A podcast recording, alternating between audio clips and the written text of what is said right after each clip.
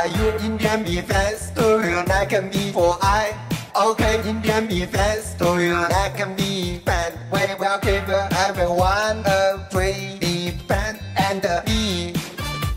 be fast. Do you like? I'm rather happy to to be a Indian. I'm rather happy to to be a gift. I'm a free gift for every everyone. Do you like 大家好这里是灰摩卡北京站的呃新一期节目。然后今天我们请到的嘉宾是娜夏，来自呃传媒大学的呃研究生。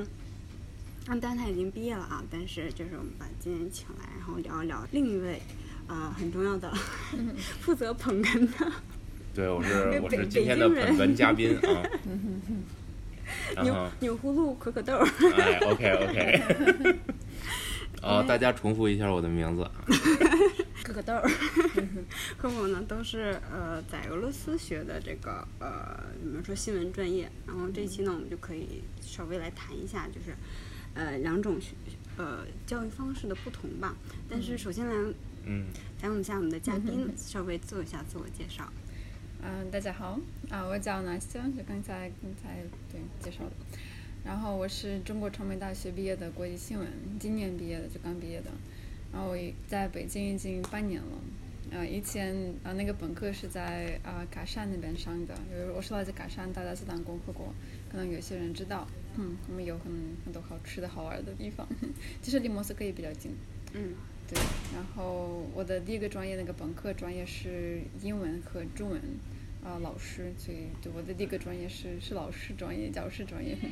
我的第一个中国的大学是北京外国语大学，在北京外国语大学进行了汉语啊、大概半半年左右，就是作为那个交换生吧。然后俄罗斯的大学毕业之后，就来了又来了北京，在北京语言大学，嗯，还是学中文，就学了一年半。然后就在北京工作了三年，其实其实也还有这个半年，那个北京语言大学毕业之后，还有这个半年的时间，半年的时间内，我就还是继续学中文，但是不是在大学里，然后学那个新闻，就嗯，在一个那个私人学校，然后学了那个报刊，新闻新闻报刊阅读那个阅读报刊，然后在北京工作了三年，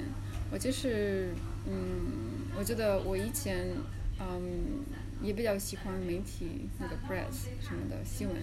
但是以前其实也没有考虑那么多，就做那个从事媒体，从事新闻。可能来北京，来到北京之后，才发现了，哎，我对其实对北京挺挺挺有兴趣的。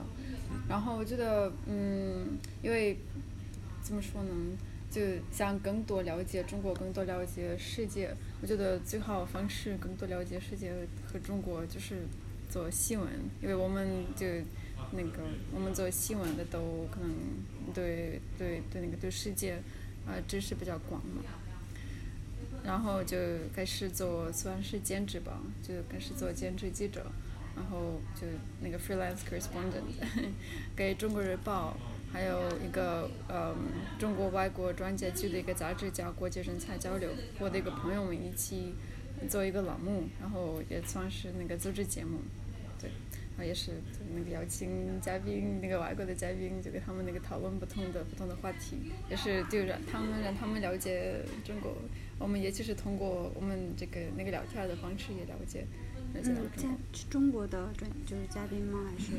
没有外国的，就外国外国青年，想来把新闻作为自己的专业，所以才去传媒大学，就是接着去进修。对对对对。嗯，是因为我感觉一般的人都是本科毕业了，然后去考研，那你是怎么？对我其实我其实不想，因为我就是对对教育其实有一个一个观点，就是我不觉得嗯人应该就直接从本科，比如说本科毕业就直接去上硕士，或者比如说硕士毕业就直接就上那个博士。比如我我就用了这个五年的时间就考虑我将来的计划，然后可能可能有的是这个时间比较比较长吧。那你是就是自己去报名考吗？还是因为你之前不是说就你们班上只有你一个是外国人吗？对我其实其实没有什么考试，我只是那个申请中国政府奖学金，啊，对，这样奖学金来。因为我以前那个我以前有很多稿子嘛，然后那个奖学金其实也有一定的要求，就我们不需要考试，但是需要提供不同的资料。嗯，那个很多资料，比如说汉语水平考试留级，而且而且留级不是不是那种那个随便那个你们多那个得了多少分儿就就可以啊。其实他们好像是两百多两百多之后，你就得了两百多大概那个分儿之后就才可以才可以进进进来的，然后需要那个研究生计划，还有需要那个两个推荐信。还需要写什么那个 personal statement，这就是这些东西还比较多。报名考试 轻松多少？嗯，然后就是，嗯，那你一个人在中国人当中学习，作为一个外国人会有难度吗？你觉得？嗯，其实其实很对，其实是有，因为怎怎么说，我来中国传媒大学学习之前，其实经那个经常也会经常用中文，但是可能已经嗯没有在课堂课堂上课堂里学的，所以我可能在中国传媒大学第一年的时候，就头半年，我可能一直都那种那个疯狂的听，就觉得哦，这个那个老师他讲什么，我因为我觉得。我觉得最大的那种难度是我的我的那些那个周边的同学，因为他们是考试进来的嘛，所以他们对那些比如说国际新闻理论啊，就新闻理论，然后传播理论，他们都比较了解，因为他们都考那个用这个考试用这个考。但是我呀，我就就以前就是那个从事新闻，但是没有学过理论，嗯，然后这个其实也有点儿难度。所以相当于别人是有理论没有实践，你是有实践但没有理论。对对对对对，是。嗯那呃，课程方面呢，我觉得这里咱们就可以就是稍微对比一下了。嗯那个先先问问可可可可豆先生，你当时也是就是本科毕业去列大学的吗？呃，对，我是本科毕业以后直接就考到了圣彼得堡国立大学，就是列大，然后去学新闻，然后就是嗯，在本新闻系科是学。英呃俄语吗？对，本科也是很巧，和 Nasia 是一个学校，我也是北京外国语大学毕业的。哦然后我是本科学习俄语，学完了以后，呃，大学四年毕业以后，直接到了去学新闻。嗯。然后其实也经历了刚才像 Nasia 所说的一个这样一个过程，就是，其实初来乍到，因为 Nasia 很好，还有一他还有几年的实践，然后这种因为但是我是完全是一个门外汉，然后就是毕业以后，然后去了以后。然后听课就是刚开始的半年也比较痛苦，这都到底在说啥，是不是？就是去俄罗斯也适应了很长的时间吧，大概得有个半年一年的吧，然后生活融入才完全的没有什么问题。那你们班就是是以外国人为主吗？还是就是俄罗斯跟中国人混着上的？呃，其实我们这个班是很很奇特的，它是那个它是叫国际新闻，就是这个班叫国际新哦，闻。我也我也是国际对新闻。对对我是学和和电，我他一样。是学电视新闻。的。哦，哦，然后那个 是这样的，因为国际新闻它就涉及到很多的国际上的同学，我们班对哦。我们班同学有来自主要是俄罗斯的居多，还有土库曼斯坦，还有土耳其，剩下的大概中国有七八个同学，就是其实中国的很多的同学像我一样，可能都。并没有什么，并没有什么创造力，就是大家直接去学这种国际新闻的，因为国际新闻可能研究中国的这种新闻的会比较多，对于我们来说可能稍微轻松一点。对，嗯，对，我记得我们我当时在莫大的那个新闻系学的嘛，然后因为就是莫大的可能呃留学生比较多，所以我们那个班整个就是个留学生班，嗯哼，就是没有俄罗斯。我们大课有一些大课就是那种理论性的大课，那所有的 lecture 呀是那个跟俄罗斯人一起上的，但是其他所有的小课就都是呃只有就我们一个小班，然后班里面半数以上是中国人，然后嗯其次有那个呃摩尔多瓦，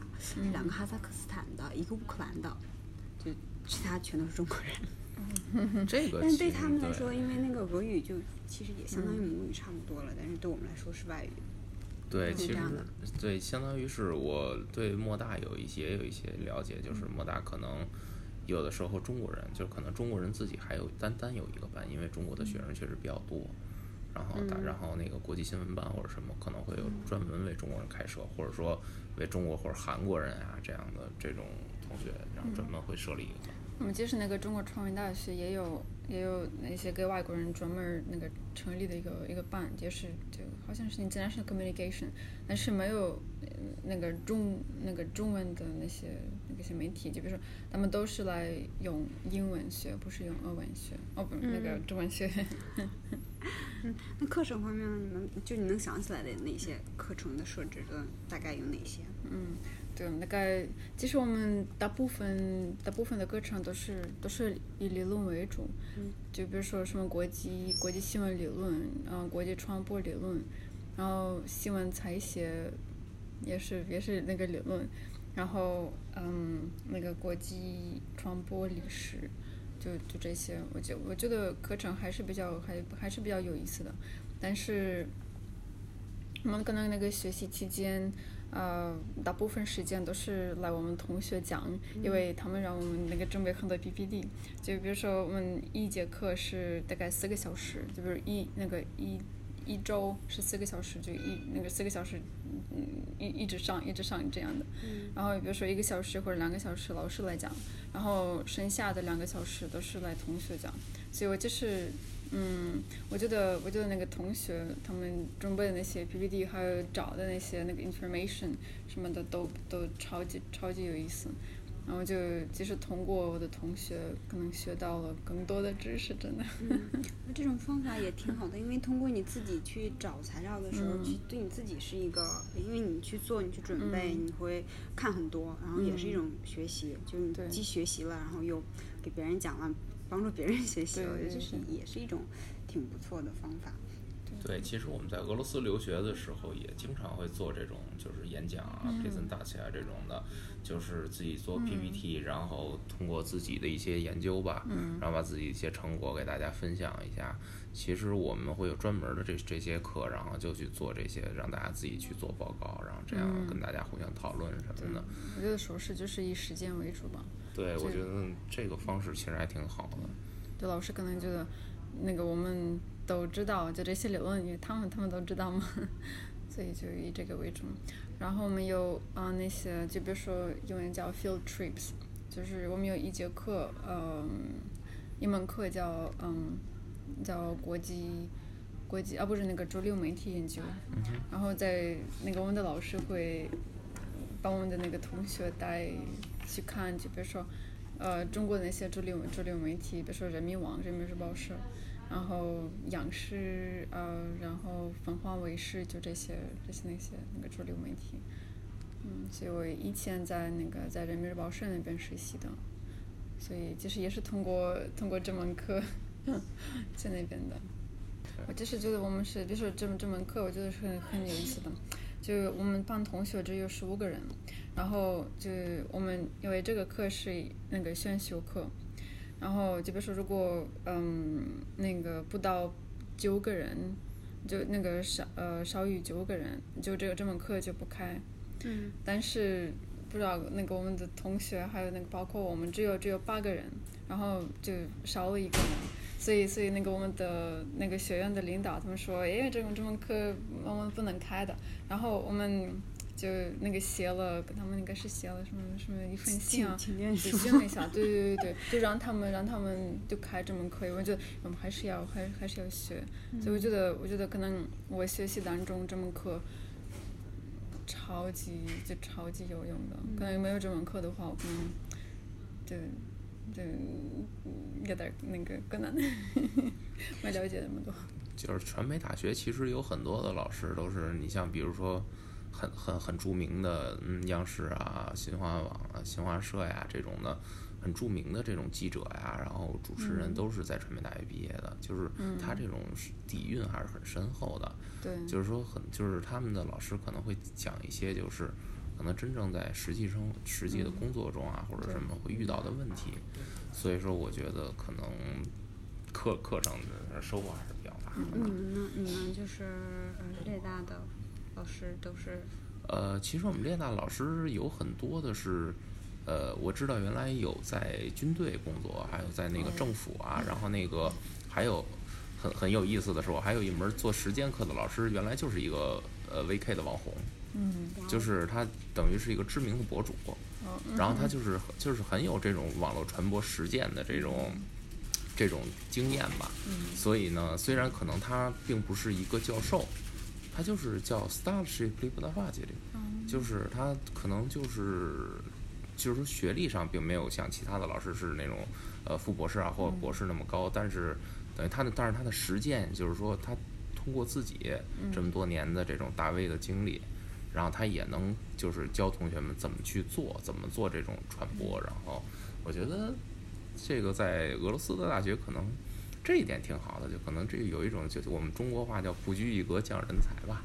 就是可能是就是说只要你的才能，然后能够就是带给带给其他人，能给教会别人东西，那就是说我们就能够让你胜任这个职位。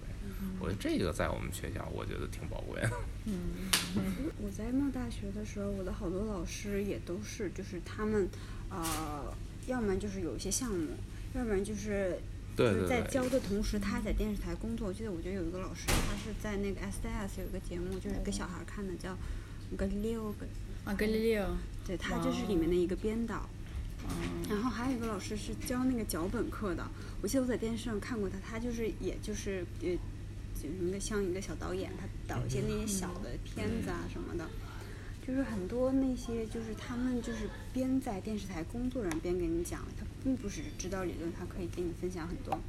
呃，经验这种东西。然后刚才纳西讲到，就是那个八个人，就是一定要九个人才能开课。对我记得我们当时因为俄罗斯的，嗯，我们当时一个班，刚才不说就是好多中国人，然后有有几个是那个呃不是中国人嘛，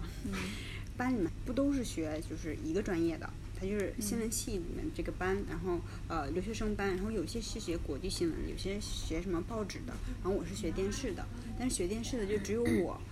然后和那几个，一个哈萨克斯坦人，一个乌克兰人，一个摩尔多瓦人，相当于就是 他们俄语相当几乎都是母语，然后就是上小班课。我记得有有一门课就是早上特别早，就第一堂八点多，他们都不去，就我一个人去。虽然就我一个人去了，但是老师还是会讲。然后我就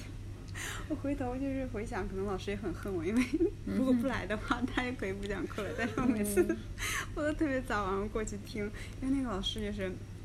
就是我说的那个在 SDS 工作的，也挺年轻的，长得挺帅的，然后我觉得嗯。你主要是看老师长得帅才对，去的。冲着老师颜值去的，其实。但但是主持人是吗？还是编导？嗯，不，他是编导，然后后来他又去了别的台，然后在那种早间的新闻节目看过他，但不是那种就是坐着主持的，说主持人说着说着，然后我们来请呃谁谁谁来给我们讲一些什么，就哪一个有一个 rubrica 之类的，然后他是一个 rubrica 的主持人。哦，我在上他的课之前，我以为俄罗斯电就是这些呃电视有一些是国家的，有一些可能是。呃，就是不是是呃不由国家控制的，但是他讲就是这些股份的呃所有的拥有，呃，其实他们多多少少就是都是跟国家有关系的，就是都是由就是政府控制的，嗯就这对。我其实我记得你刚才就你们刚才说的，就是你们有些有些课程都是被就是比较比较有名的那些记者上来来教的。但是我在我学习在传媒大学学习的时候，就我们那些那个主六门课，就就像比如说选修课或者必修课，就是好像没有没有什么那个有名有那个中国的很有名的人。就是我知道我们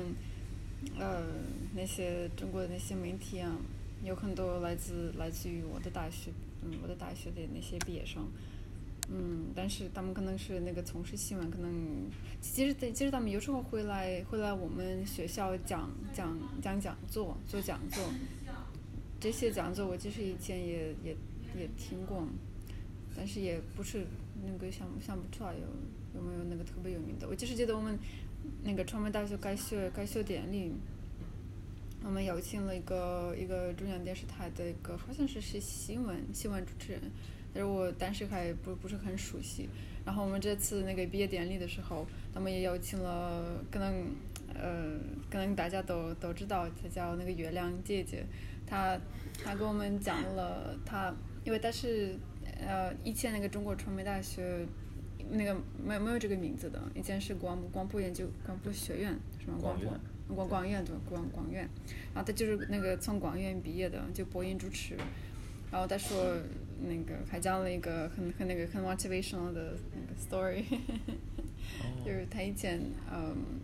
好像是从他们就他们来那个学校找他，因为他特别特别善于讲故事。然后他在那个在央视开开开始工作，然后就工作了这么这么这么这么长时间。然后我的同学他们一直都听，然后我的同学啊，那个我们 我们一直都看他长大。对，莫大我其实不是很理解嗯，莫大新闻系因为地理位置好，而且它那个楼又特别老，然后经常就是会有名人光顾。我记得有一次是那个梅德韦杰夫去，但是我那天刚好没有课，然后 第二天听说的。然后，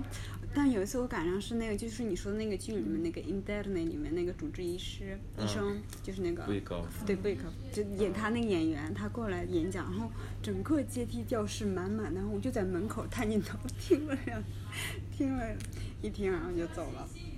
其实他那个那边就是经常有什么名人光顾啊什么的。对，像那个，我觉得莫斯科就这一点，就是就像传传媒大学或者摩大这种的，就是因为是留守着首都嘛，所以说经常会有这种比较的，就是政府的媒体啊或者什么的会比较多。你像我们平时呢，我们平时老能看见五五频道在采访，就是比亚迪频道，应该那是彼得堡的当地的频道，哦，然后各种大大小小的事儿都有五频道的车，然后那个记者车，然后写一个大大的五，然后然后然后那个呃主要是看到就是当地的媒体是这样的，然后还有那个 VK 的总部，VK 总部在尼亚大街上面，那个。好像那是一个图书图书城吧，图书城的顶儿是 VK 的总部，然后就是相当于其实我觉得论资源或者是什么，可能不不管是中国还是俄罗斯，可能还是莫斯科的。如果是说从实实践的角度，或者说想想想去多了解一下当地的这种人，可能还是莫斯科或者是北京比较好。当然，可能从彼得堡来说呢，我我个人感觉，可能像像这种文化上的意义啊，或者说是能感受到这种就是比较文艺气息的一个地方。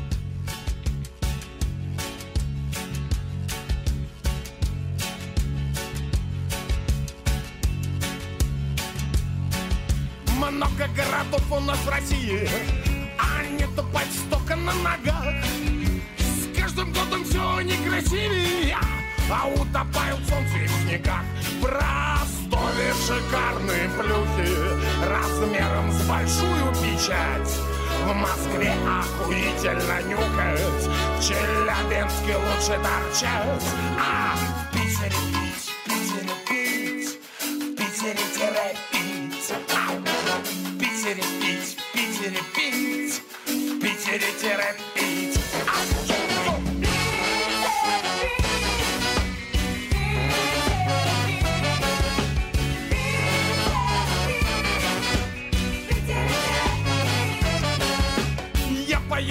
общем-то, немало. А есть что вспомнить, из чего забыть? Да, добирался даже до Ямала. И видел то, что не может быть. В Ростове шикарные плюхи Размером с большую печать. В Москве охуительно нюхать. В Челябинске лучше торчать. А в Питере пить,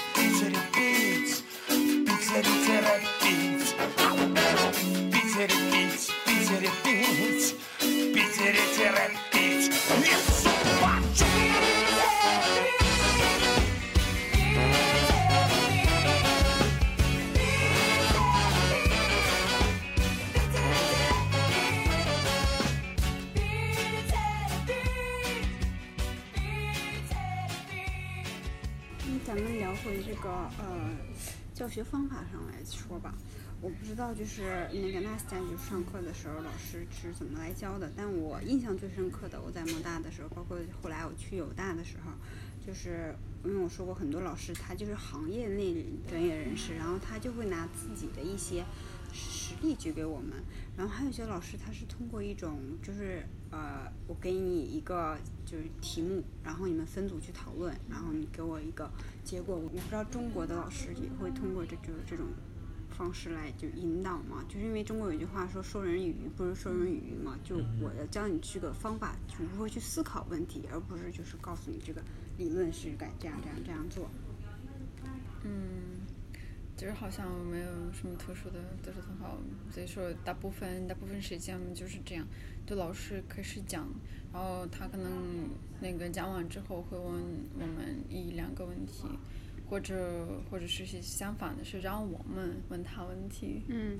然后可能可能有些同学他们会举手，但是很多很多很多人都一般都是那个不说话，因为我们我们其实当时很多还挺安静的，所以老师也就，哦你们这么安静，但是觉得这个这种情况可能在中国比较普遍吧。嗯然后那个老师讲完之后，就同学开始讲，因为我们不是每节课都会都会有几个人做这个 PPT，就做这个 PPT 的时间也会比较长，就是四十分钟一个小时这样子的。嗯，我记得我们就有的时候留的作业，就是也是大家拿到课堂上讨论，不是就是老师一个人在讲，有的时候可能同学在讨论，然后做新闻或者当记记者，特别是记者，因为你会去采访去提问，然后你这个提问题的技巧，它是一门艺术，然后你就怎么能问，就是不让人家说。嗯，是不是？然后或者就对不对？你就是要把他这个问题提的，就是很有技巧。然后他就给设定了一个场景，比如说，如果你去接彩，然后你提哪些问题，然后就比如，然后把你这个问题，我们就在楼里边，就是课间的时候去找那些学生，然后就就问给他，然后就是就给你一个话筒，类似于就是，呃然后他老师在旁边看看你就是呃，包括你的提问方式和你表现的你有没有这个镜头感啊之类的。然后就是问完了以后，大家回到课堂，他就挨个人去分析，说你做的哪儿好哪儿不好，就这种方式。我觉得中国的这个教育方式跟西不能说西方嘛，因为俄罗斯它可能自成一体，我觉得。对自成一派，对。对，但是我们就是就是除了那个主那些主要的课之外，我们还有那些那个讲座，然后呃来那个讲讲座的人一般就大部分就很其实有很多外国的呃外外那个外国的那些导师，或者那个那个那个记者呀什么的，所以他们他们讲的时候可能。因为他们是用那个英英文讲，所以对我那个，但是还比较喜欢在场问他们就那个不同的问题，因为他们是都从什么其他的大学过来的。然后其实其实我觉得还是还有还有一点就是要看那个。还有看那个讲座的话题，因为有些话题他们就是就是也不是那种的 controversial，就比较简单，然后也那个提问题，觉得诶这个这个这个这个题目其实也一般般吧。我记得我有一个这是我刚刚毕业，刚毕业不久，啊、我的导师邀请了一个来自他他是俄罗斯人，他现在那个在乌拉那个乌拉 University 当教授，乌拉尔大学。对乌拉尔乌拉尔乌拉尔大学 当教授，然后也是那个当记者，而且他是那种呃就怎么说就比较就喜欢就他是那种那个很就很很 loud 的那种那种人。就是不不是那种很安静的，就很唠，然后他的那个那个嗓子其实也都都，然后他也有很很明确的态度，然后因为嗯，就就他那个移民到以色列去了，然后他来我们大学就讲那个呃，就那个批评一下那些那个俄罗斯的那些政府的那个、呃那些那个政策呀什么的，然后因为那个我们同学就是嗯那个那因为在中国俄罗斯的现象是是那个正面的，对吗？就都比较就两两国都都很友好，所以这个题目其实那个引起了很多很多那个同学的问题。争议，这对对对，所以他他一直都那个他家忘了之后，然后同学都一直一直那个提问提问，诶，为什么你觉得这个这样？诶，为什么你觉得嗯，就讨论的还比较热烈，还引起了很热烈的讨论。其实这也是一个好现象，你知道，就是引起大家的讨论，说明这个事情本身还是受关注的。对对对，就是你像经常，就是中国也会有很多的，呃，比就比方说，可能你的母校传媒大学的老师崔永元，嗯，他就啊崔永元对他对对对他他崔永元去讲关于转基因的事情，嗯。他当时因为现在，但是从科学上可能还是并没有一个说百分之百的定论，但是他最起码就是说他的一些话可能引很有争议，但是最起码引起了大家对于这个事情的关注。嗯。就是说，有的时候就是因为现在我们处于一种信就是信息爆炸的社社会嘛，就是说你不能能够引起足够的关注的话，其实你的这个你可能这个话题就会被淹没掉。然后其实不管是怎样的话，就是首先唤醒大家对于这个事情的讨论，才是可能就是进一步去想解决办法的一个比较重要的方法吧。这可能是当代传媒可能大家需要注意的一个问题。嗯对。嗯，嗯你刚才说这个，我突然间想到一个事，在莫大读完研究生，我去友大读的博嘛，就博士相当于就是走到。也也也没有最高点嘛，但已经是到塔尖儿了吧，可以说。然后我记得我们当时就是第一年上课的时候，我忘了那个课叫什么了。然后就有一个老师就是就讲，说那个其实这种所谓的呃媒体新闻，它主要的实质的目的是转移民众的注意力，就是说呃你给大家看的这个新闻只是。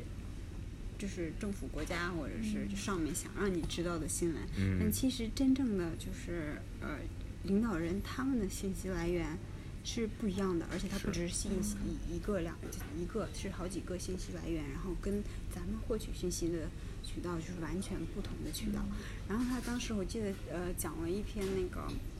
也不是谁写的呃文章吧，就是说有有几个方式去转移你的注意力。哦，就是说，从那个，比如国家出现了什么、哦呃，很很很就是不想让民众去知道的事情，他就通过别的方式去转移你注意力，无论是天灾人祸呀，还是那些什么娱乐新闻呐、还是一些什么 UFO 啊，嗯。就是这种。然后我当时就坐在那儿，感觉就是，我当时我最初学新闻，我是觉得我是作为呃怎么说呢，一个新闻工作者，是告诉大家啊、真相的嗯一个人物。但是等我走到了一步一步走到塔尖的时候，人家告诉你，其实是相反的，其实你的任务是，就是是完全相反的。当时就感觉怎么说呢，毁三观了。其实可能这是一个逐步发展的过程，就是通过学习新闻，我们逐步的了解到我们是怎样把一个真相，然后去获知真相，然后并传播真相这样一个过程，这是我们的能力。但是再再通过进一步的发展，然后，但是通过一个媒体，一个媒体它本身的实践，它是有自己的一些原则的。也就是说，那就是我们具有这种能力，那么我们如何说，就是跟这个媒体所需要的东西做吻合？就说，比如说他他想他想传播的是什么东西，然后他不想传播的是什么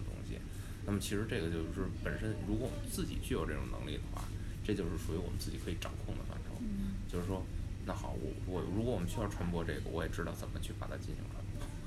实际上是这样的，就相当于是，我记得也就像就像就像你说的那种，就是，呃，就是我们需要让别人知道什么，我们不需要让别人知道什么。就像我们也记得我们原来学学的是，应该就是这是两个步骤吧。第一个叫议题选择，就是你选择报什么样的话题，然后不选择报什么样的话题。然后第二步叫议事日程，就是你这个话题选完了以后，你是每天咔咔咔咔特别连续的报道呢，还是过几天报一下，过几天报一下？这个对于大家的那种关注度也是不一样的。嗯所以说，这可能就是，因为我们也学习到，就是每个媒体，它不可能是完保持完全的客观中立的，不管是可能是我们中国的、俄俄罗斯的，还是西方的媒体，它都是有一个自己的立场和原则的。所以说，可能这种这种还是它的根据每每个媒体不同的需要，然后去进行这种这种新闻话题的这种报道。可能我想是这样。嗯我就是因为嗯，因为我觉得我我是有那种比较比较特殊的情况，因为我在俄罗斯其实从来都没有工作过。就我在俄罗斯那个俄罗斯大学毕业之后，我就直接来了北京，就在北京已经八年。然后我所有的那些那个那个新闻的经验，都是在那些那个中国的那些媒体呃学的，那个得来的。然后我以前其实也工作过在，就是不少那些那个中国的媒体，但是我觉得还是有点那个缺少这个俄罗斯媒体的经验。所以我就听你们讲那些俄罗斯的媒体他们是怎么报道的，我觉得哇，我真的我真的，虽然我是俄罗斯人。但是我只能讲从那些中国报道的那个 那方面。嗯，那你先说说，就是中国报道它的套路是什么？不是套路格式，先说什么后说什么？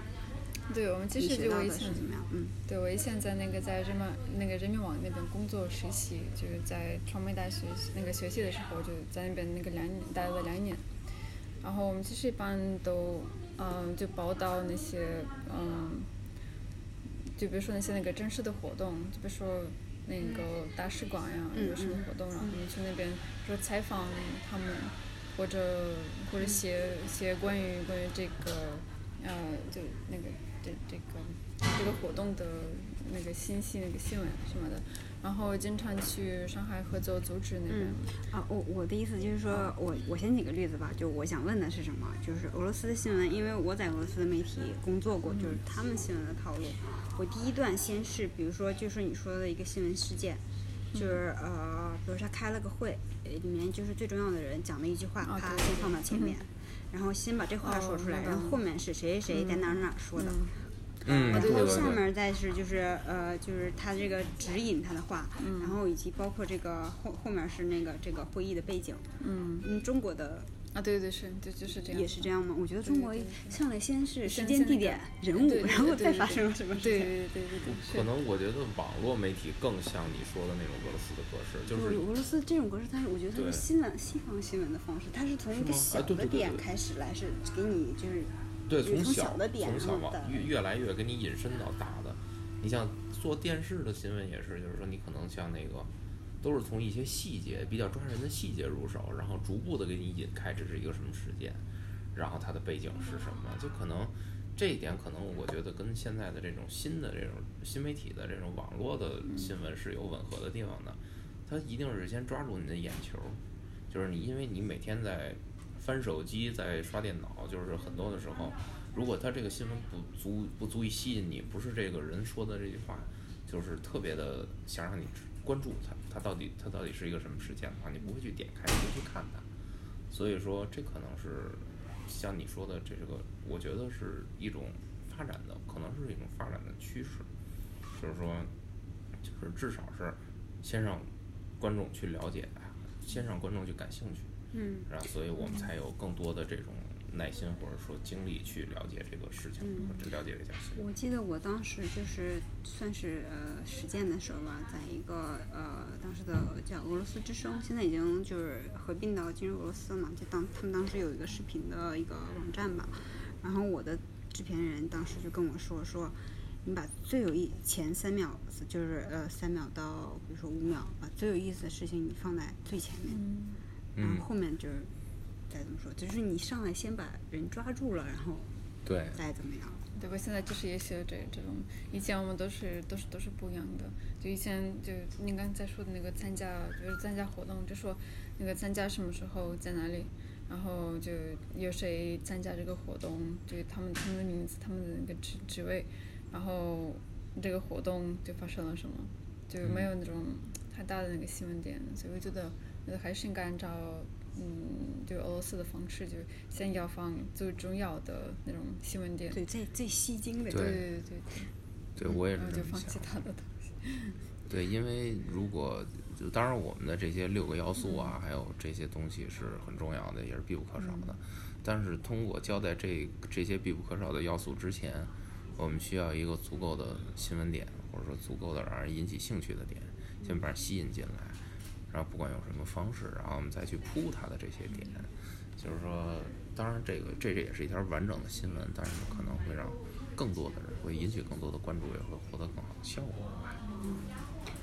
那咱们再呃说回一点那个教育方式和就是我突然就刚才娜西亚说她有考过那个呃 SHK 是吗？H S K H S K，HSK 有没有就是回忆到有一些特别奇葩的题目啊什么的？因为我记得之前就是有有网上有周有周杰对有有周 杰伦的歌词吗，对。有你是什么意思？意思意思。哦，就是那种就是有有歧义的那种，然后让你说什么啊啊，就比如说我我想到的就是那个说曹操曹操就来，嗯然后问号谁来了。早就到，啊对啊对，说早早早早就到，就比如说我们刚才我们两个在聊，哎牛可怎么怎么样，牛可就来了，然后我就来了一句说曹操曹操就到，到是吧？嗯到对对。对，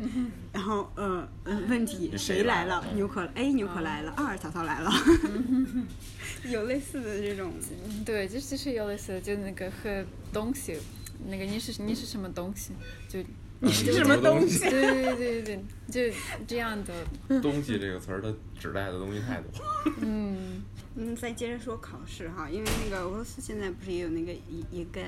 你有你有就是参加他们俄罗斯的统一考，参加过俄罗斯的统一考试吗？对我就是那个高中毕业毕业的时候，可能是第一批吧，就第一批那个毕业生就考这个一个，而且我们我们这个一个就是就是那种可以选择的，就可以考也可以不考，嗯，但是我选择了俄语，就考了这这这种。现在现在不知道那个毕业生还是挺累的，他们可能从然后是四年级从开始从从四年级就开始准备这个一个哦，可能跟中国的学生很相似吧。那你觉得这会四年级什么？那也就是说，四四年从从级，从小从小对，从小学四年级就开始应该是四年级五年年级级对。你准备十年吗？啊，不对，他们好像是那个四年级已经考那个一个，但是那种那个小的一个，嗯。然后四年级，然后好像是有九那个九年级的时候也也也考一遍，然后那个毕业是一年级毕业之后，而且而且不是不是每个每个那个九年级的毕业生能考十年级的，就是有些有些那些那个九年级毕业生他们去职业学校，嗯，就不去不去那个，那那你觉得就是像中考跟高考。嗯对啊，嗯啊对对对，就这个。你觉得俄罗斯就是引引进这个统一考试之后，对你的整个的教育的方式、教育的体制会有影响吗？嗯，对，可可能可能可能是有的。因为就是中国一直就是一种应试教育嘛。高考啊社会对。对，对，然后包括我们大学，就是我去了俄罗斯才知道，就是俄罗斯的嗯，就期末考的方式就跟我们不一样，我们都是答卷，那俄罗斯不是是老老老对考试老师坐在这儿，你抽，嗯，就你抽到哪，就是因为你笔试的时候 A B C D，我就是蒙对的几率也是有一些的，但是你去口试的话，会不会老师一眼看就知道了？嗯，对，但是我觉得，啊，我其实我就是觉得这个一个和那种老师面前考的，就这个这个两方式两个方式，他们就各有一个是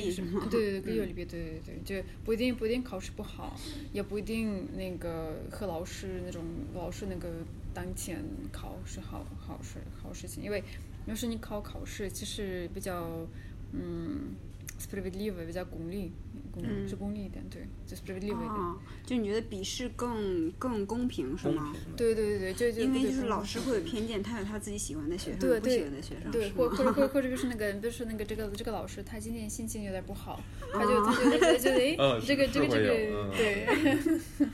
那、就今天考不通过。比如说，比如说今天那个下雨，天气有点儿有点不好，他会觉得 嗯，OK，那我今天给你那个少少点，然后明天明天有太阳，天气也超好，或者或者比如说老师他觉得，哎，我明天要去那个度假，去那个 vacation 什么的，嗯他心情就超好，他就他就挺高兴的。我我得看一下天气预报，然后决定明天好不好好复习，是吧？对，就是个个人因素比较大，就老师的个人因素比较大。嗯，对，实际上对像这个就可以避免这个。不过是不是像理工类的，像数学啊、物理啊这种考试的话，还是笔试比较多呀？是，可能是是不是社会学的这种文科的类型考试，可能偏口试的？我这是可能是我的一种猜测啊，因为我只学过文科。嗯是不是俄罗斯是这样的呀？就是说，你像学学理理科类的东西，它还是更多的是笔试。嗯，因为那算数啊什么的，你口试你怎么答呀？那给你出一道题，你现场黑板给我算出来了，而且我不要答案，就是光要答案，我要看你的计算过程。哎，也行。那就想稍微吐槽一下那个中国的这个应试教育。我之前就是看了一个视频，这里面小学生的题啊，嗯，就是它上面呃画了唐僧跟他的三个徒弟，然后下面问你呃图上一共有几个人，然后小孩儿就写了二，然后就是错的。然后他们就是他妈教他功课的时候，这不是一二三四四个人吗？你为什么写两个人？他说那两个就是是两个人，对，因为因为 孙悟空跟猪八戒是动是物，动物，对呀、就是人家说的对呀、把人的那种发散式的思维给给给对，它是一种给发散限制了，对，人家小孩说的没错，那两个确实是动物呀。嗯，然后对，然后还有一道题说什么啊、金鱼、呃小鸡、小鸭跟白鹅选哪一个不一样？你选什么？小鸭小鸡跟白鹅，你，一般情况下就是选金鱼呗。那行呢？哪个跟其他不一样肯？定是鱼吧。但是小孩选的小鸡，人家很有道理啊，啊。因为鸡不会游泳啊，其他都会游啊。对啊，我觉得像中国这种高考吧，它就是它的好处是可能让学生更扎实的掌握这种基础的基础基础理论呀，或者说基础性的文化知识。但是不好的地方，它就是比较可能会遏制学生的这种想象力，然后这种创新能力。这样是，反正它这个事情其实是各有利弊的吧。嗯，那还俄罗能还能斯的这种发明那个特别特别好的那种，嗯、那种那个考考考察知识的方式。嗯考试比如说一个高考也不是特别好，也不是特别完善，然后那个和老师一起考的也不是特别完善，所以不知道什么时候能能发明就特别那种完美的，很很公平的那种考试方式。那俄罗斯的这个中小学教育，它会就有这种呃怎么说弊呃现象出现吗？嗯，对，也会就是比如说一道问题，其实它就是限制你就有这样的标准答案，也会有是吗？我对我会有，我其实以前也看过那个新闻，他们也会那个也会那个报道报道这个这个写一些话题，其实也不一定有只只有一个答案，而且而且我觉得，比如说考考文学，我觉得尤其是考文学，就那个不应该有一个答案，因为因为嗯。每个人对比如说对一个对他的理解都是不一样的，就对比如说比如说那个普希金，就他的那些作品，比如说 Evgeny Onegin 对吗？嗯。就你问问嗯他们对 Evgeny Onegin 的，嗯，也不是那个看法，就就大概不是他做对对还呃是错理解，对对。是对还是错，不一样，就就像就或者或者有就或者比如说那个不是那个文学啊、他们会提一些很奇怪的问题，就比如说对呃考语文的时候，呃没有没有没有，就比如说这个人他 like 当天穿的什么样的衣服，那我怎么怎么记得呀？我我我看过这个那个 就这个文凭，但是这这个这本书，但是我不记得他就那个这个人物他穿的都是是绿色的还是蓝色的。我看的这不这太苛刻是里杰拉了杜隆，看的对 然后看的是。你看的是福尔摩斯，我们要推理啊，然后从这个只言片语里面，然后推理出这个作作者当时面临的是一个怎样的场景，天气怎么样，然后穿的是什么衣服，对，那是不是有一句话说，就是有有一百个读者就有一百个那个哈姆雷特嘛？每个人都有自己的看法，就不见得就是你的呃答案是错的，我的答案是对的，就是每个人有自己的看法嘛，不应该就是限制。而且还记得原来中国网上有一个梗，就是鲁迅，就是中国的很很著名的文学家嘛，鲁迅，他说，他可能说窗帘是蓝色的，然后这句话想表达什么？然后标准答案就是可能就是或或者说过度解读的就是。表达了作者当时的抑郁的心情，关于中国未来的担忧，关于中国年轻人的这个然后说了好几百个字，然后其实后边是鲁迅说，啊我就想说窗帘是蓝的。所以说，就好多的时候，这种就是可能标准的答案吧出来以后，这可能只是一种解读呢。学生如果说从这个里边看出了自己的感悟的话，那你能说他是对的还是错的？我有一个类似的例子，也是俄罗斯的一部作品《钢铁是怎样炼成的》，说里面有一句话，什么“人最宝贵的是生命，生命对于呃每个人只有一次而已”，然后就是说哪个说法最接近？呃，一呃，人的生命只有一次，所以很宝贵；二，人的生命很宝贵，因为只有一次；三，人应该呃爱护自己的生命，因为它只有一次。就这这可很可能就是中国的考试题目。但是你说这三个答案从哪个角度看，它其实都是对的。跟跟跟那个要看那个那个提问题的那个考试的那个老师的心情，跟对他的那种。所以就是也有个人对意见。对对对对，所以说就是，嗯，可能我觉得对于文科吧，文科就像这个历史、历史啊、政治啊、文学这种的，可能更多的是一种发散性，可能是更多的是对于这种理解，我觉得理解是更重要的，然后而不是说统一的一种答案是更重要的。对，就是说，可能我们对一个一一段文字或者一段历史的理解，然后能从这里边儿悟出什么，能对我们今后的发展有什么帮助，这是比较重要的。对，因为那小是来自喀山的嘛，跟我们介绍一下喀山都有什么好玩的。因为我觉得俄罗斯除了莫斯科是米德堡，也就是喀山了吧。嗯，对，嗯，嗯，对，我就是就关于关于吃的，可能是最有名的是 Jack Jack。嗯 Jack Jack 是一个，其实中国有那个萨琪芒，可能是和这个类似、类似类似的，对，类似的，但是那个做法是有点不一样的。而且我觉得那个 Jack Jack 就很甜，然后有那个天然蜂蜜做的。我们喀山那边有很多各种各样的类呃那个类别，有那个 Jack Jack 跟巧克力，然后 Jack Jack 跟那个其他的东西，有很甜的，有不是那么甜的，有各种各样的那个形状，有那个方那个方圆的什么的，哇，真的是超多。喀山，我我的很多朋友都说，就是俄罗斯的各种城市的喀山看上去是最新的，因为，它有好多新的建筑，然后就是现代化的建筑就是这几因为你。看惯了彼得堡，不不让建高楼的彼得堡。我记得我我记得特清楚，我们当时住的租的房子，然后告诉我们那个是什么年代，是大力八六起的，哦一一八九六年的，就哦就当时我就是那些居民楼，可能你看着不出奇，但是它都有一百多年了。那你说我住嗯莫大住的那个，就是他呃宿舍是在主楼吗？主楼得有六五六十年了吧。就斯大林建建筑，然后就是关于他很多传说嘛，然后说说说是那个就是是那个政治犯建的嘛之类的，然后各种传说底下什么，对，就埋好多什么呃，对，不是是说那个星星上吗？还是什么？说那个？好多上面下面都有，就是说呃说是最顶上，就是到星星那儿是有保安把守的，是上不去的。我没上过，但是据说是这样的。然后说那个莫大是建在呃就是稀土上，所以就下面有好几个就是呃制冷机去把那个土冻冻起来的，否则就是啊，要不然塌会软啊。对，会塌。我 我不知道是不是真的，反正就好多传说。其实我们在列大，我们挺羡慕其他学校，因为其他学校有校园，知道吗？我们学校没有校园，我啊们，学校有个楼是吗？就是圣彼得堡有一个瓦西里岛，就是瓦西里斯特罗斯基拉伊万，然后那个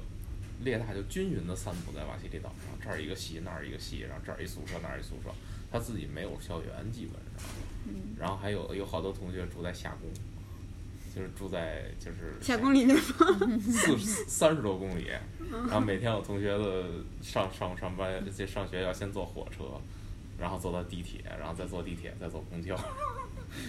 每天如此，然后一直撑撑了得有一年半，然后才搬到岛上来，你知道吗？嗯，所以相当于就是。就是等于说，其实说彼得堡大学就是均匀的散布在这个圣彼得堡各个地方。我就是这块比较喜欢这个那个中国的那些大学，我们都都都都在一个那个园子里嘛，嗯，就是所有的那些楼啊，就是主楼，然后那个教教教学楼，他们都都在这儿，然后什么那个超市、健身房，对哇，真的是超级综综合，对。中国 的学校嗯一般情况下都是有一个校园的，中国的学校。嗯，对对对，所以我这个比较喜欢，这这可能是很像那个西方，因为嗯，西方对都大学城之类的。啊什么的，那个比较开放的。我觉得这可能是出于就是学生安全的角角度去考虑对吧。而且他们现在那个加强这个安全，我们大学其实也是，我觉得。现在现在我们其实我们的大学是要考练进去的，那个扫脸。啊。呃，是传那个传媒现在要扫脸，是。啊。那个南门南门南门，face control，face control 也是。那送送外卖长得的长长长得不好长得不好看就不能进去进去中国传媒大学。中国传媒大学是一个只说好看美女的哦，美女多。对，所以说明今天我们的嘉宾是个美女嘉宾。哎，对，好，节目最后请那呃个，那个一会儿主持人会把嘉宾的照片 PO 上来。啊，节目最后请那个我们的可可豆来一个呃现场 BGM。BGM 哪要哪一段？老司机，老司机带带我，欧俄语版的。斯大林，我记得你。老司机带带我，我要上昆明啊！老司机带带我，我要进个山。要上昆明车子多，白了拉我为什么？啊哩哩啊哩哩啊哩啊哩哩。